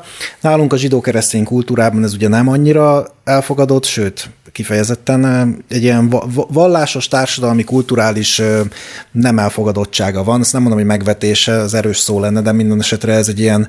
Nem támogatott. Ez egy ilyen súlyos történet, igen. De mondjuk, ha csak abba gondolunk bele, hogy mondjuk a Dél-Kelet-Ázsiában, Japánban, azért az öngyilkosság az pedig a te, nem is tudom, becsületed megőrzésének, igen, igen. az utolsó gesztus arra, hogy mondjuk az elvesztett becsületedet visszaszerezd, tehát egészen más és ugye most globálisan beszélünk azért egy picit ezekről a dolgokról, tehát egy ilyen interkontinentális kitekintést azért hadd engedjek meg. Illetve azt írja az irodalom, és ez nekem tök érdekes volt, hogy az adott kultúra és gazdaság vonatkozásában eltérő lehet az alkalmazott módszer is. Az öngyilkosságot elkövető gazdák hajlamosak olyan módszereket alkalmazni, amelyekhez foglalkozásuk miatt könnyen hozzáférhetnek. Indiában a peszticidek könnyű elérhetősége miatt a növényvédőszer fogyasztás az öngyilkosság leggyakoribb módja, míg az Egyesült Királyságban élő gazdálkodóknál kimutatottan nagyobb a lőfegyver használati hajlandóság. Ami például ez ezért is nagyon-nagyon rossz ötlet, mert hogy így például nálunk az engedélyezett növényvédőszerek java az olyan, amitől így nem valószínű, hogy meghalsz, hanem borzasztóan rosszul fogsz ölni. Az a lényege, hogy ne fogyaszd el. Hát, nálunk volt, aki megpróbált herbiciddel öngyilkos lenni. Kajak volt felénk. Én azt hittem, hogy ez nem létezik nálunk. De, hát ki, ki de, nem, de nem, nem sikerült, mert nem is tudta meginni, érted? Mert hogy annyira borzasztó az egész, azonnal uh-huh. kihányta meg minden. Szóval szerencsére a növényvédőszergyártók azért gondolnak erre, mert sajnos gondolni kell, mert ugye régen például a szerves foszforsavésztereket, azokat ugye hadi célra fejlesztették ki, tehát azok olyan mértékű idegmérgek voltak, most már ki is mondták az összeset, a repcések bajba is vannak szerintem, de hogy na, tehát, hogy vannak ilyenek, úgyhogy ja, én, én, én, én ilyen patkánymérges sztorikat hallottam egy-kettő, de hát az értelemszerű, hát melegvérűekre ható valami. Ja, ja, ja, véralvadásgátlók vannak bennük, nem szép dolog az se. Azt írja, hogy a gazdálkodók öngyilkossága ma már egy állandó jelenség, világszerte végzett tanulmányok a mezőgazdaságot az egyik legveszélyesebb iparákként azonosítják. Ezt én el tudom képzelni, bocsánat, nem legveszélyesebb, hanem ugye a legveszélyeztetettebb az öngyilkosság szempontjából. Én ezt más szemenőkig el tudom képzelni, de nem Magyarországon, mert ugye az agráriummal azért jellemzően nagyban foglalkoznak a harmadik világban, ahol azért egyéb ilyen mindenféle szegénységi faktorok is közrejátszanak abban, hogy mondjuk adott esetben az öngyilkosság az egy valid menekülő útnak tűnhessen, Szerintem Magyarországon, nem, nem tudom, hogy Magyarországon mi a helyzet ezzel kapcsolatban. Hallottam egyébként, nem tudom, neked van-e bármiféle ö, érintettséged vagy történeted ezzel kapcsolatban. Szerencsére nincsen. Ilyen, ilyen közelebbi nekem se. Távolabbról azért néha hallom, hogy nem tudom, ha valaki éppen felkötötte magát az egyik traktoros, vagy mit tudom én. Tehát Aha. lehet azért ilyesmit hallani nálunk is, de szerintem ez kifejezetten inkább a tehát ahol ténylegesen veszélyezteti ez az embereket, az szerintem Dél-Kelet-Ázsia, meg esetleg Dél-Amerika Igen. lehet. Én, én azt látom, hogy a két út van gyakorlatilag. Az egyik az az, hogy valaki annyira magánra vesz dolgokat, és annyira stresszel, hogy viszonylag fiatalon, tehát ilyen 50-es, 60-asként, akik még azért bőven szerintem még jelen tudnak lenni az agráriumban 70 éves koruk fölött is, azok 50-60 évesen elmennek egy vagy szív- és érrendszeri problémában, vagy valamilyen uh-huh. agy és rákos megbetegedésben. A másik pedig az az, hogy ez inkább a gazdálkodókra jellemző, a mezőgazdasági munkásoknál, akiknél nagyon magas a stressz, ott pedig olyan mértékű önpusztítás, ami gyakorlatilag felér egy öngyilkossággal. Ezt, uh-huh. ezt tapasztalom. Tehát Igen. az, hogy vagy, és itt nem csak az alapvetően az ivás, hanem olyan minőségű és mennyiségű dohánytermék fogyasztása, Igen. ami brutális. Tehát, hogy hát meg, meg az alkohol is. Igen, a... igen, meg a növényvédő, és ez szintén nem támogatott, amit mondani fogok, de hogy ezt is sajnos lehet látni, hogy ö, ittasan vagy dohányzás közben növényvédőszerekkel dolgozni. Tehát ezek ilyen... Nyilvánvalóan nem megfelelő védőfelszerelésben. Abszolút. Egyébként ez nagyon érdekes, amit mondasz, mert szerintem egyébként ez is munkaköri ártalom, és ez már tényleg, ez már igazából nem pszichológus meg szociológus kellene, hanem valamilyen munka, munkaügyi orvos, aki erre tud valamit mondani. De szerintem az se véletlenül van, hogy ezek a, az agráremberek ugye 60 éves kör, körül, ezért elég sokan elmennek. Mit mondtál, ugye két ok. Az egyik az valamiféle rák, tehát egy nagy, nagy kitettség, ugye minden mindenféle peszticidnek. Ugye az elején mondtuk ezt a nemi szerepeket, meg a gendert, meg a mit tudom én.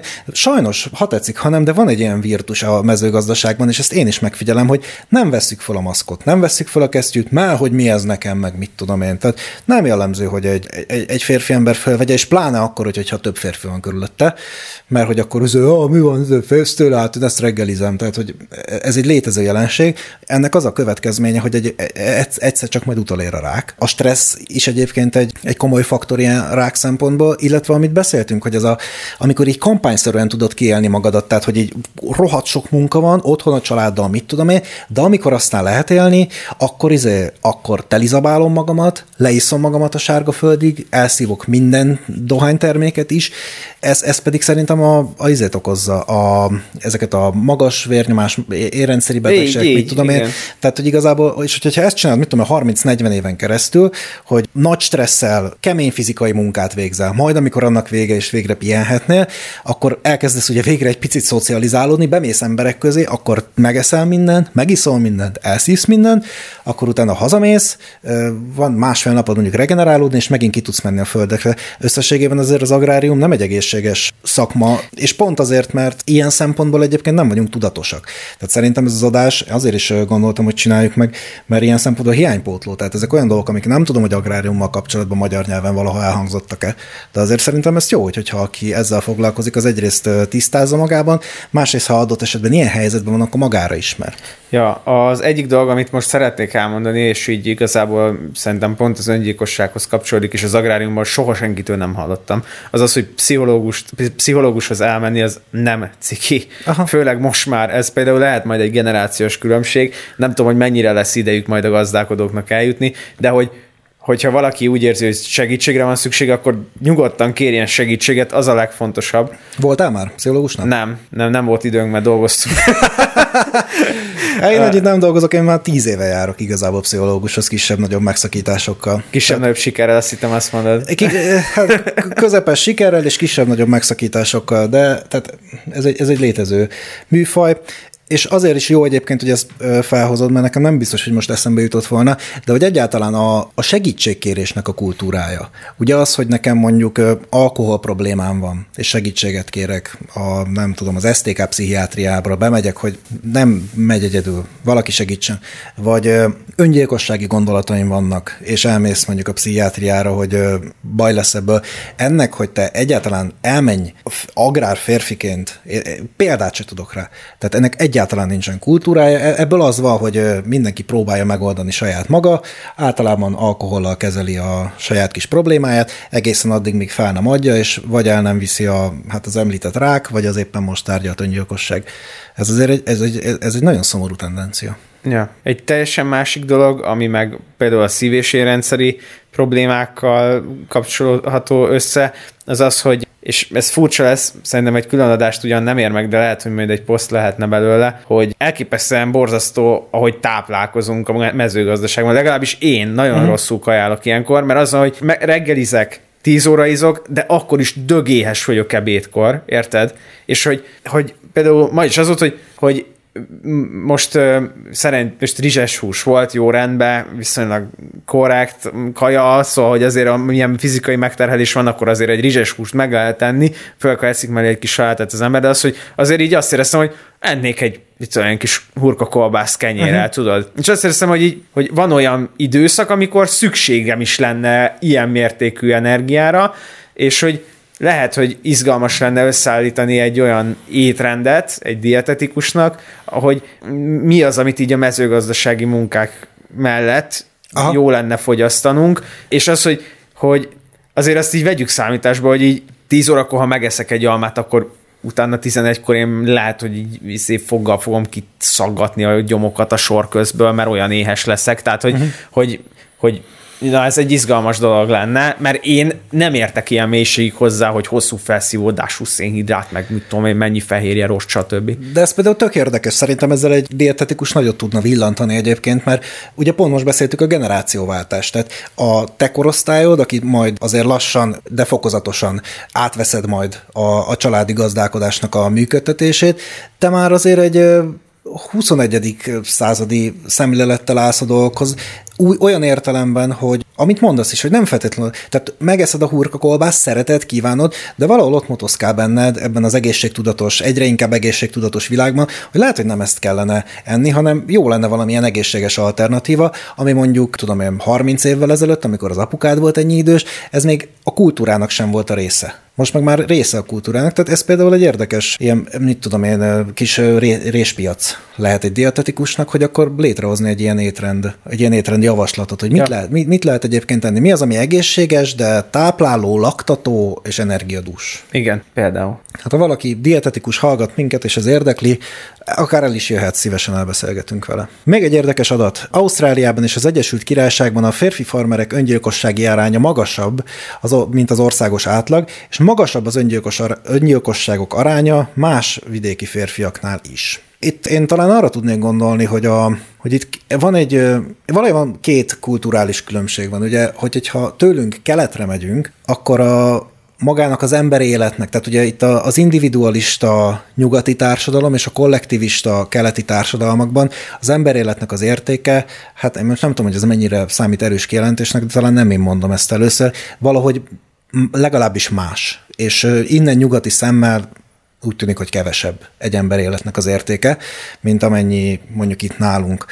És ugye beszéltük is, hogy például Japánban ugye a rituális öngyilkosság, az utolsó gesztus arra, hogy visszaszerezd a becsületedet, ez azért része a kultúrának. Tehát ha, hogyha keletre megyünk, akkor ez, ez az, ami növeli mondjuk a, vagy legalábbis módosítja az öngyilkosságra való hajlamnak az esélyét az itteni mi nyugati európai jelenünkhöz képest.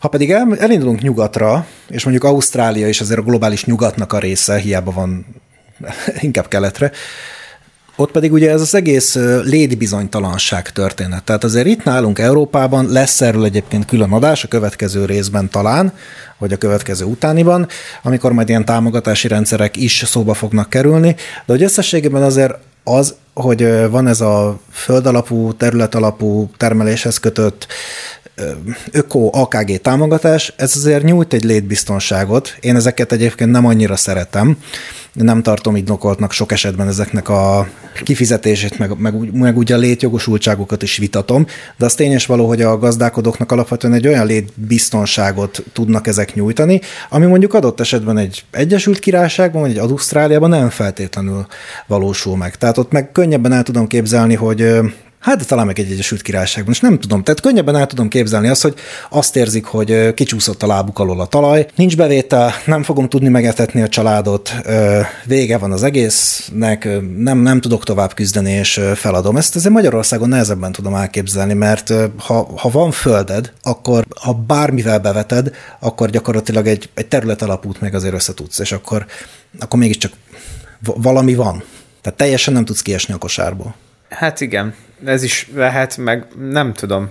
Tényleg, ez, ez ahhoz jobban bele kéne látnom az, a, az ausztráloknak is, meg az, az angoloknak, az Egyesült Királyságban élő gazdáknak a hétköznapjaival, meg a problémáival kapcsolatban, hogy vajon nekik mi, mi okozza ezt. Lehet, hogy ugye például az Egyesült Királyságnak maga az éghajlat miatt is, tehát ez egy, ugye egy, ki, Aha, egy olyan kivett adat, hogy, hogy a farmerek öngyilkossági aránya magasabb, mint az országos átlag. De érted, lehet, hogy az országos átlag is tök magas, és akkor ahhoz képest, jó, értem, hogy uh-huh. ez akár irreleváns lehet, de azért szerintem mégis egy, érted, számíthat. Jó, de egyébként igazad van abban, hogy ezt nagyon ne firtassuk, ennek akkor lenne értelme, hogyha bármi közünk egyébként lenne az Ausztrál, meg az Egyesült Királyságbeli ja. pályázati rendszerekhez, ami nincs, tehát fogalmunk sincsen, ezt, ezt mondjuk akkor azt, hogy ezt csak úgy bedobtam, hogy tudom érteni, hogy mi itt a probléma. Egyéb jellegű dolgokra megyünk rá. Szexuális támadások. Ugye elmondom még egyszer, hogy aki trigger warning volt az elején, de akkor most is trigger warning, hogy most aztán lesz szó ilyesmikről is. Tehát szexuális támadások. Azt írja a szakirodalom, A nagy terület miatt nehéz a dolgozók állandó ellenőrzése, a gazdasági épületek elszigeteltsége miatt a nők jobban kivannak téve egy-egy támadásnak.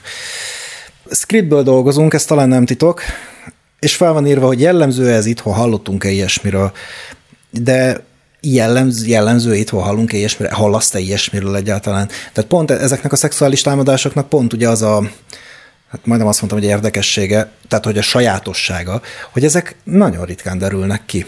Tehát nem, nem jellemző. Tehát te, te egyébként hallottál ilyesmiről? Hát én szerencsére nem, meg az az igazság, hogy a mezőgazdaságban nálunk, nem tudom, hogy ez pontosan milyen szakirodalomból volt véve ez az adat, de hogy érted, ez pont egy ilyen, nem tudom, Hollandiában, vagy valami olyan helyen, ahol több termesztőberendezés van, vagy bármi, ott e, lehet, hogy ez gyakoribb, vagy ahol nagyon sok melós van, de például nálunk, például a faiskolában jellemzően mondjuk idős hölgyek dolgoznak. Uh-huh. Most ott, érted, egymásban se keresik annyira az ilyenfajta dolgokat, meg, igen, meg hát ugye nyilván, a, hogyha egy-egy férfi, általában férfiak közül viszont fiatalabbak szoktak lenni, most érted, egy mondjuk 21 éves srácot meg annyira nem fognak szintén érdekelni az idős hölgyek, szóval hogy nem tudom, Szerencsére én ezzel nem találkoztam, Hát én is azt tudom elképzelni, én se tudom már, tehát egy kicsit ilyen, hogy is mondjam, hogy zanzásítottam a Aha. szakirodalmakat, tehát többet elolvastam, és akkor írtam belőlük egy ilyen összesítést, de mondom egyébként minden lesz a leírásban. Én azt tudom elképzelni, hogy talán nem is annyira Nyugat-Európában, de mondjuk ugye mit tudom, mondjuk Spanyolországban baromi nagy termesztőberendezések vannak, tehát ott el tudom képzelni, hogy tudom, hogy termesztőberendezésben, de ezt is inkább Dél-Kelet-Ázsiában tudnám esetleg elképzelni, tehát ott azért úgy van terület is, meg dzsumbúj, valahogy így van benne a képzeletemben. Ja, de hát akkor te se hallottál magyarul ilyesmiről. Én még szerencsére nem. Családon belüli erőszak. Na most a családon belüli erőszak az egy azért érdekes, mert ugye beszéltük is, hogy a, az agrárember azért valamennyire hozzá van békjózva az agrárvállalkozó a családjához. Most ez kinek mennyire békjó? Van, akinek egy kedves teher otthon lenni a családjával, van, akinek pedig békjó, és az elkezdi egy idő után feszegetni. Tehát nem tud hova elmenni, ugye, meg nem tud mit csinálni, és akkor, ha még ráadásul alkoholhoz is nyúl, akkor itt van hozzá az adat, az alkohol hozzájárul az erőszakhoz és a családon belüli konfliktushoz. A kutatások azt mutatják, hogy az alkohol a családon belüli erőszak incidenseknek akár 47%-ában is szerepet játszik, és jelentős mértékben hozzájárul a gyermekvédelmi eset esetekhez is. Ez valami olyasmi, amit maximálisan messze menőkig el tudok képzelni. Ennek ellenére én ilyenről sem hallottam a környezetemben, és itt is hozzá kell tenni, hogy hát igazából ugye ez a domestic violence, ez a ház, háztartáson belül, családon belüli erőszak, hát ennek ugye pont az intimitása a, a nagy problémája, tehát ez, ennek is sajátossága az, hogy nem derül ki. Tehát az, hogy én nem hallottam róla, ez egyáltalán nem jelenti azt, hogy ilyen nincs. Igen, meg itt mind a kettőnél azt hangsúlyoznám ki, hogy itt a, ha van, tehát ha, ha történik például egy családon belüli erőszak, akkor én ezt nem gondolnám, hogy a, hogy a akár a gazdálkodó vagy a család mezőgazdasági mi volt, amiatt van, hanem hát egyáltalán, hogy, igen, hogy, ja, hát igen, de hogy tudod, hogy, tehát, hogy, hogy mondjam, ez inkább emberi tényezőtől függ, mint magától a mezőgazdaságtól. Én, én azt emelném itt ki mezőgazdasághoz köthető attribútumként, ami miatt ezt fölhoztam, hogy hogy amit beszéltünk is, hogy a mezőgazdasági vállalkozóként, ahogy mondtam is, hogy össze vagy kötve a családoddal, tehát nem biztos, hogy tudnék, ha mit tudom én, programozó vagy, akkor elmész egy home office-ba vagy, és akkor a feleséged csinál valami mást, és akkor ő ott dolgozik, elmész egy kávézóba, és akkor ott elkezdesz pötyögni, vagy mit tudom én, ehhez képest az, amikor te agrárvállalkozó vagy, az általában egy egész családnak a foglalkozása. Együtt vagytok folyamatosan, tehát hogy mondjam, a családon belüli erőszak nak való kitettség olyan értelemben nagyobb talán, hogy maga a család egyébként egy munkatárs, egy, egy munkatársi viszonyban is van, és egy, egy sokkal erősebb együttműködésben van, mint amikor a feleség, nem tudom, óvónő, az apuka meg ügyvéd, a gyerekek meg akkor nem tudom, az egyik elmegy orvosnak, a másik elmegy villanyszerűnek, a harmadik meg tudom, érted? Aha. Tehát egy egészen, tehát ez, ez viszont, hogy a család ennyire össze van egy esernyő alatt, állnak, és ennyire együtt küzdenek az elemekkel, az agrárelemekkel, ez azért szerintem egy nagyobb kitettséget tud okozni mondjuk a családon belüli erőszakkal szemben. Elképzelhető. Szerencsé, hogy nincsenek saját példák, úgyhogy nem, nem Én- tudunk én- ezzel én nagyon tudok ilyet, de- variálni. Vállás. Ugye a vállásban is itt az az érdekes a, az agrár szempontból, hogy alapvetően ugye az agrár, agráriummal foglalkozó családoknál a jogi felelősség, a könyvelhetőség, könyvelési felelősségek, ezek oszlanak. Tehát a cég az, mit tudom én, az apukáé, de a számlaképes az anyuka, a gyerekeknek van diplomája, amivel lehet növényvédőszert beszerezni, Bizonyám. vagy, vagy OK és papír, amivel ezek lehet aztán... izé- Jogilag ingoványos terület már, a vállás az már izgalmasabb. Igen, és akkor ugye ott vagyunk a vállásnál. Na most ugye a gazdálkodás az valamilyen szinten tekinthető szerintem egy egységes és oszthatatlan egységnek. Tehát nem tudod azt csinálni, hogy elválok a feleségemtől, elosztjuk a teljes vagyont, mert akkor ugye mi történik? Hát akkor el kell adni a földeket, az már eleve necces, és kell vennem a maradék pénzből fele annyi földet, amin nekem ugye gazdálkodnom kellene utána, meg esetleg ő is vesz fele annyi földet, ha ezt akarja tovább csinálni. Ja, csak általában nem lehet venni. Tehát, hogy most az a magyar földhelyzet, hogy nem tudsz venni földet. Hát, vagy mondjuk egymás között mondjuk azt mondjátok, hogy jó, akkor a jobb oldala a tiéd, a bal oldala az enyém, és Ja. akkor elfeleztük a földeket. Hogyan felezel egy traktort? Egyébként Hogyan felezed a családi házat, Igen, egyébként amikor most ezt- épül a gazdaság? Ezt most ezt nagyon egyszerűen így elfelezted, de például úgy van, hogy jövőre fog módosulni a földtörvény, uh-huh. és úgy, hogy nem lehet majd osztatlan közösbe örökölni, hanem egy per egybe kell. Erre hagyok időt, majd így aki eljutott idáig, az, az, az majd görcsölhet ezen, hogy most ezt hogy fogod, érted? Tehát, hogy mondjuk van két külön területen más aranykoronával, tehát, hogy ez ilyen nonsens, vagy én nem tudom elképzelni, hogy ez hogy fog működni, és ugyanez van egy vállásnál is, érted, hogy, hogy a földet se olyan baromi egyszerű, mert lehet az egyik része az bérelt volt, a másik az, az már eleve osztatlan közösbe, hár, nem is mit nekünk a tulajdonunk, hanem neked a testvérednek, meg a izének, a Jóska bátyámnak is még van benne, de azt tőle én béreltem, tehát ezek ilyen elképesztően bonyolult dolgok, és amúgy akkor jön a következő, amit te mondasz, hogy ja, mit csinálsz egy traktorral, mit csinálsz egy régi traktorral, amiből, aminek az árából nem tudsz venni másik újat, hanem az van, hogy abból semmit nem tudsz csinálni, tudod?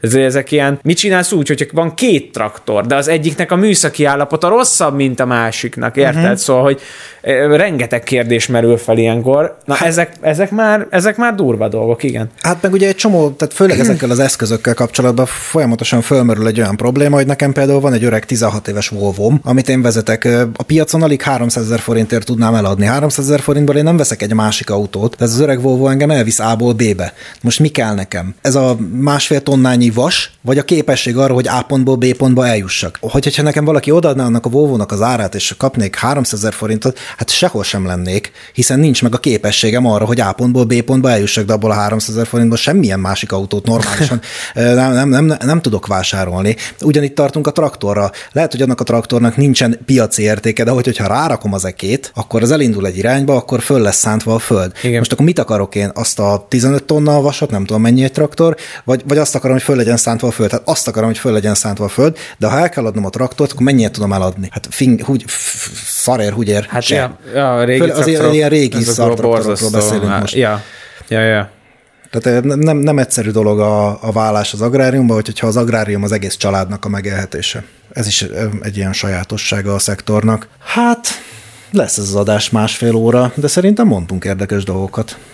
ja. Majd remélem, hogy a hallgatók szerint is mondtunk.